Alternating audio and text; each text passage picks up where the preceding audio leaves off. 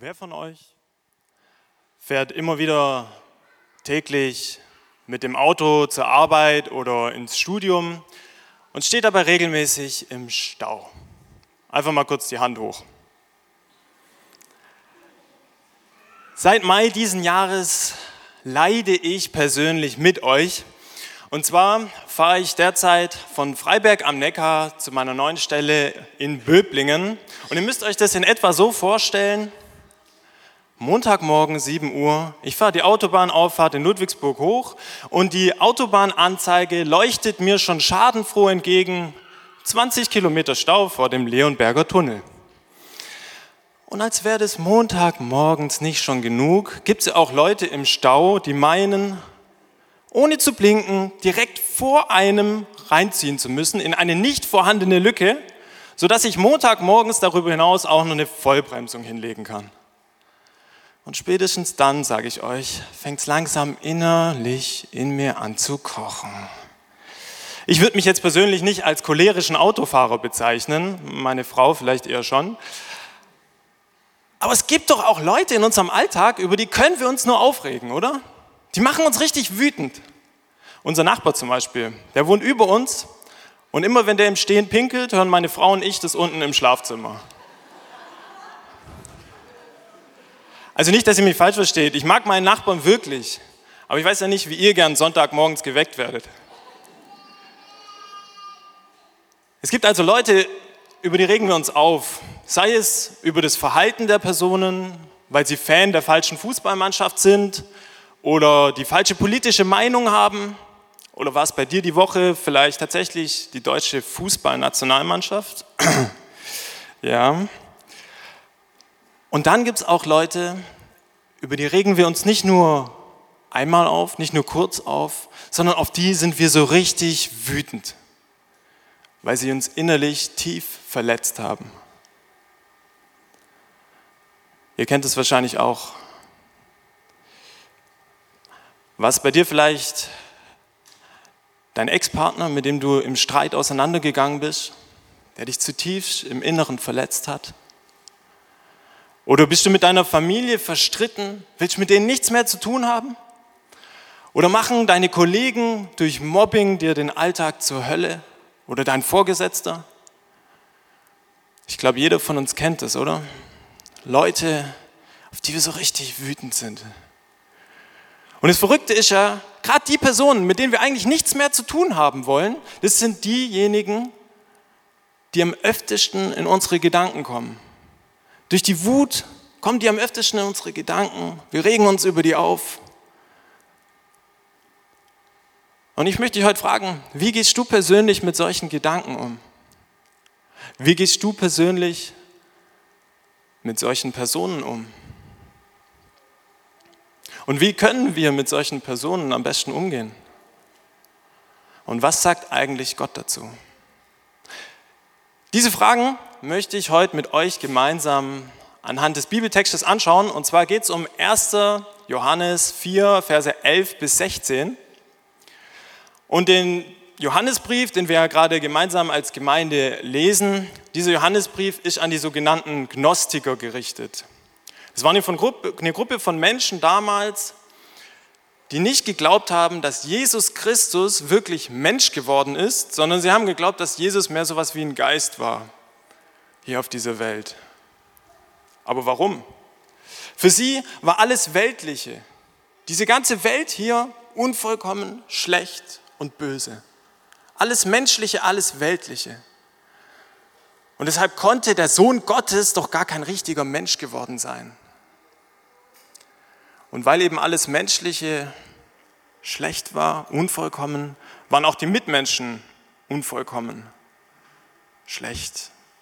Die konnte man eigentlich ignorieren oder sich nur über sie aufregen. Wie ihr merkt, die Gnostiker damals, die hatten eigentlich ähnliche Themen wie wir heute. Und umso interessanter ist es, dass wir uns jetzt diesen Johannesbrief gemeinsam mal genauer anschauen. Und zwar heißt es in Vers 11: Geliebte, wenn Gott uns also geliebt hat, so sind wir schuldig, einander zu lieben. Niemand hat Gott jemals gesehen. Wenn wir einander lieben, so bleibt Gott in uns und seine Liebe ist vollendet in uns. Der Schreiber beginnt seine Ansprache mit Geliebte, nicht mit Gnostiker oder ihr da, sondern mit Geliebte.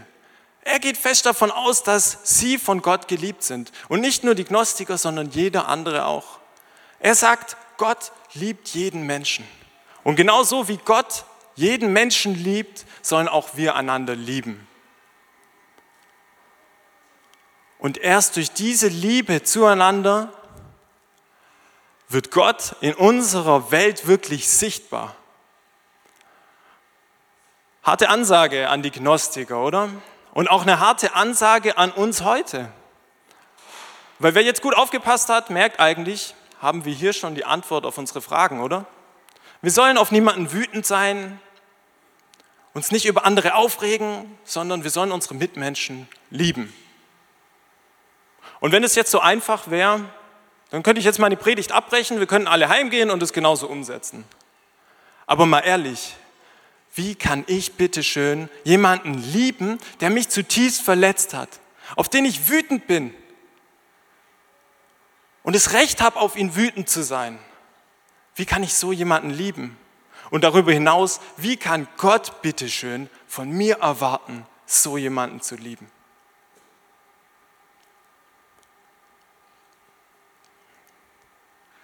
Ich finde das Schöne an der Bibel, wenn wir so einen Bibeltext lesen, und uns solche Fragen stellen, finden wir oft in der gleichen Bibelstelle noch oder ein Stück weiter eine Antwort auf die Frage. Und so heißt es in Vers 16, also wir springen jetzt in Vers 16, und wir haben erkannt und geglaubt die Liebe, die Gott zu uns hat. Jetzt fragt ihr euch vielleicht, sag mal Daniel, inwiefern soll das denn jetzt bitte schön die Antwort auf unsere Frage sein? Ich glaube, dass der Schreiber hier von unserer Liebesbeziehung zu Gott spricht. Und diese Liebesbeziehung zu Gott können wir uns so vorstellen wie einen riesigen Eisberg. Und das, was oberhalb der Wasseroberfläche sichtbar ist, für uns selber und für alle anderen Menschen, ist die Liebe zu unseren Mitmenschen. So wie der Schreiber auch vorher gesagt hat, durch das, wie wir andere lieben, so wird Gott erst wirklich sichtbar. Gott wird so für andere sichtbar. Durch das, wie wir andere lieben, wie wir sie unterstützen, wie wir für andere da sind. Aber die Liebesbeziehung und dieser Eisberg, die sind in Wirklichkeit viel größer als nur diese Spitze, die jeder sehen kann. Und ich glaube, in Vers 16 spricht der Schreiber das Fundament von diesem Eisberg an. Die Basis, auf die der Eisberg aufbaut.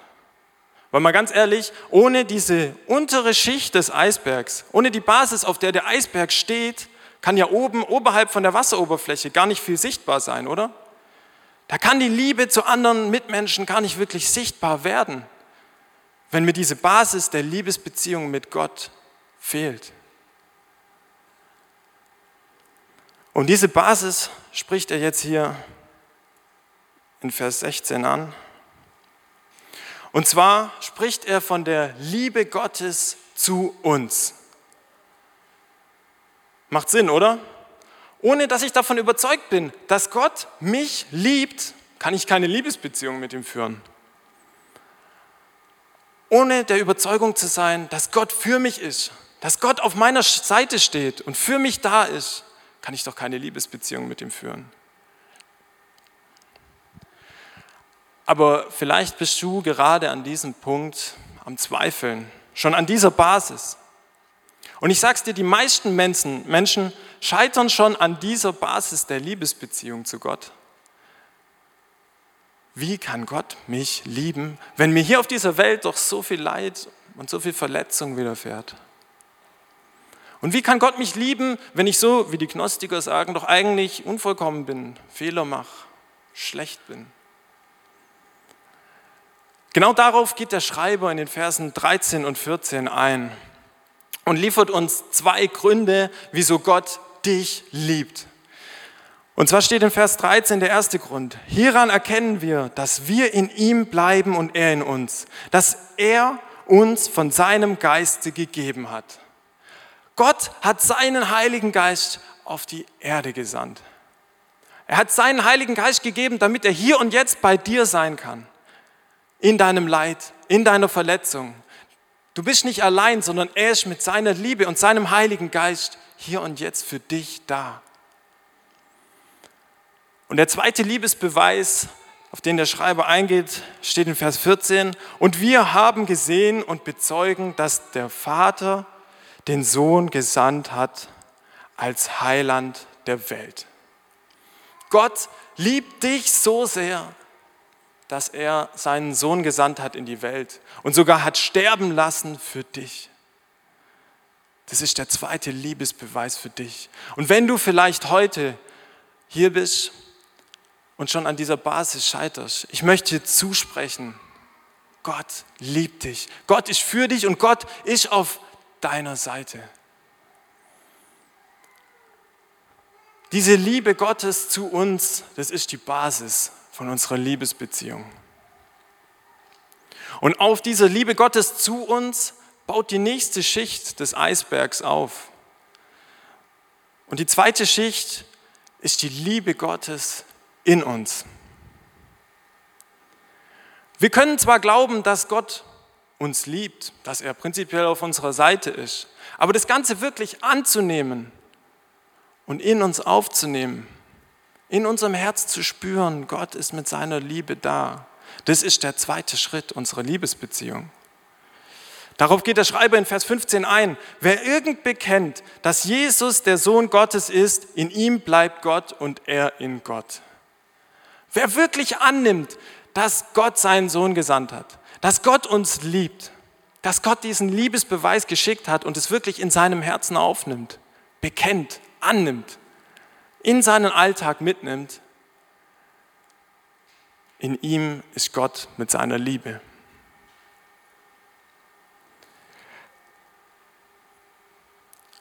Ich würde es mal so vergleichen. Jeder, der im christlichen Kreis aufgewachsen ist, hat schon x-mal im Kindergottesdienst gehört, Gott ist Liebe, Gott liebt dich, Gott liebt dich. Und auch jeder, der in unserer Predigtreihe aufgepasst hat die letzten Wochen, weiß mittlerweile, Gott liebt dich. Aber das auch wirklich im Herzen nachher aufzunehmen, mit in den Alltag zu nehmen, das ist der zweite Schritt. Und das ist der Schritt, wo ich ganz ehrlich sagen muss, der fällt mir am schwersten. Wir feiern als Gemeinde ja immer wieder einen Impulsgottesdienst, wo wir gemeinsam auf Gott hören wollen, in einer Zeit der Stille. Und vor ein paar Monaten hatte ich da ein ziemlich eindrückliches Erlebnis für mich persönlich und das würde ich gern mit euch teilen. Und zwar ist ja normalerweise so, wenn man ruhig wird, die Augen zumacht, still wird, dann schießen einem alle möglichen Gedanken in den Kopf. Was muss ich noch erledigen? Was ist mir in letzter Zeit passiert? Aber bei mir war an dem Tag, in dieser stillen Zeit, nur ein einziges Bild. Und zwar war das ein älterer Mann, den ich persönlich kenne, und der in seiner Arbeit sich immer und immer wieder über andere Leute aufgeregt hat, wütend auf andere war und sehr nachtragend war. Und ihr müsst euch vorstellen, in der stillen Zeit, die geht in so einem Gottesdienst schon eine ganze Weile, war die ganze Zeit dieses Bild vor meinem inneren Auge. Und irgendwann habe ich Angst bekommen, später mal genauso zu werden. Konflikte nicht mehr loslassen zu können, mich die ganze Zeit über andere aufzuregen, nachtragend zu sein und meine Kraft dafür zu verschwenden, die ganze Zeit mit meinen Gedanken woanders zu sein, bei der Wut. Und für mich war das in dieser stillen Zeit wie eine schwarze Wand vor meinem inneren Auge. Also ich habe wirklich so eine schwarze Wand vor mir gesehen. Und ich habe zu Gott gesagt, Gott, was kann ich tun, dass ich später mal nicht so werde? Und ich habe gebetet und irgendwann habe ich in mir gespürt, was bei mir persönlich die Ursache dafür ist, für diese Wut. Und zwar, glaube ich, ist es die innere Unsicherheit. Die Angst davor, zu kurz zu kommen im Leben. Die Angst davor, eben nicht die Leistung erbringen zu können, die man gerne erbringen würde. Zu versagen. Für das, was man ist oder was man tut, ausgegrenzt zu werden, verspottet zu werden, verletzt zu werden. Und ich habe in der stillen Zeit gesagt, Gott, ich möchte die Gedanken ganz bewusst beiseite legen. Ich möchte es nicht ständig in meinem Alltag haben. Und ich habe Gott mal ganz bewusst in der stillen Zeit in mein Herz gelassen. Angenommen. Auch in diesen Dingen. Und diese schwarze Wand vor meinem inneren Auge ist in dem Augenblick aufgebrochen und da war nur noch so eine helle, leuchtende Tür. Und es war wirklich ein super eindrückliches Erlebnis für mich persönlich, wo ich gemerkt habe, wie schwer es mir fällt, an dieser Schicht des Eisbergs zu vertrauen. Gottes Liebe in mir und in meinem Alltag mit reinzunehmen. Und vielleicht bist auch du heute hier und dir fällt genau dieser Punkt in deiner Liebesbeziehung schwer. Vielleicht hast du heute Angst davor, verletzt zu werden. Angst davor, nicht die Leistung bringen zu können, sei es bei der Arbeit, im Studium oder auch in deiner Beziehung zu versagen. Ich möchte dir heute zusprechen, Gott ist mit seiner Liebe da. In deinem Alltag. Und diese Liebe ist größer als jede Angst, größer als jedes Versagen. Sie trägt uns durch.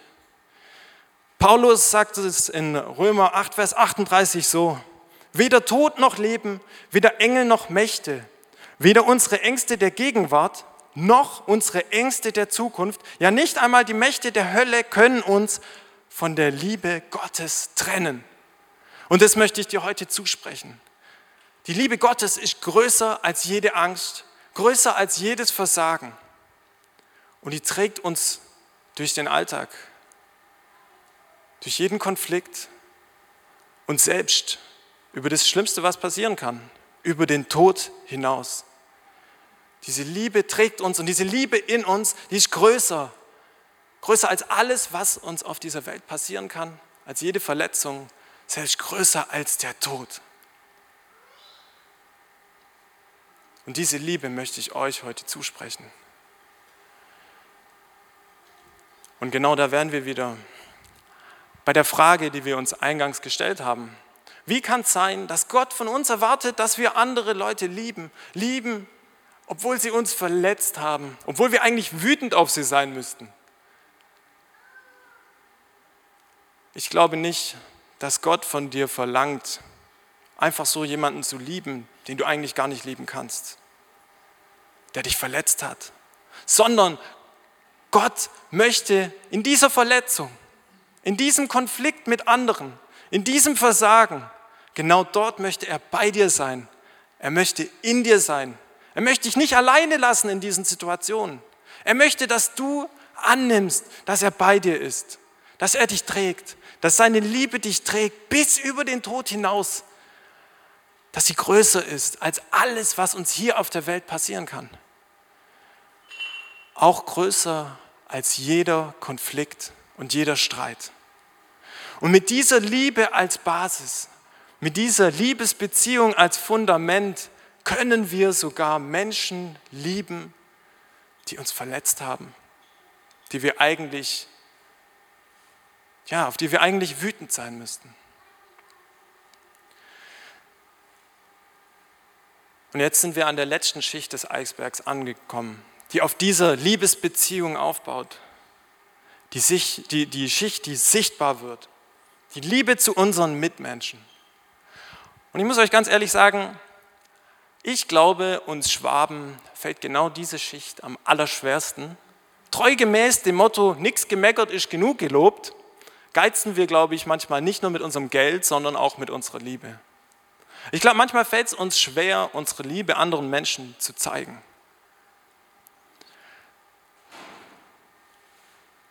Ein Kumpel von mir, dessen Mutter ist vor kurzem gestorben.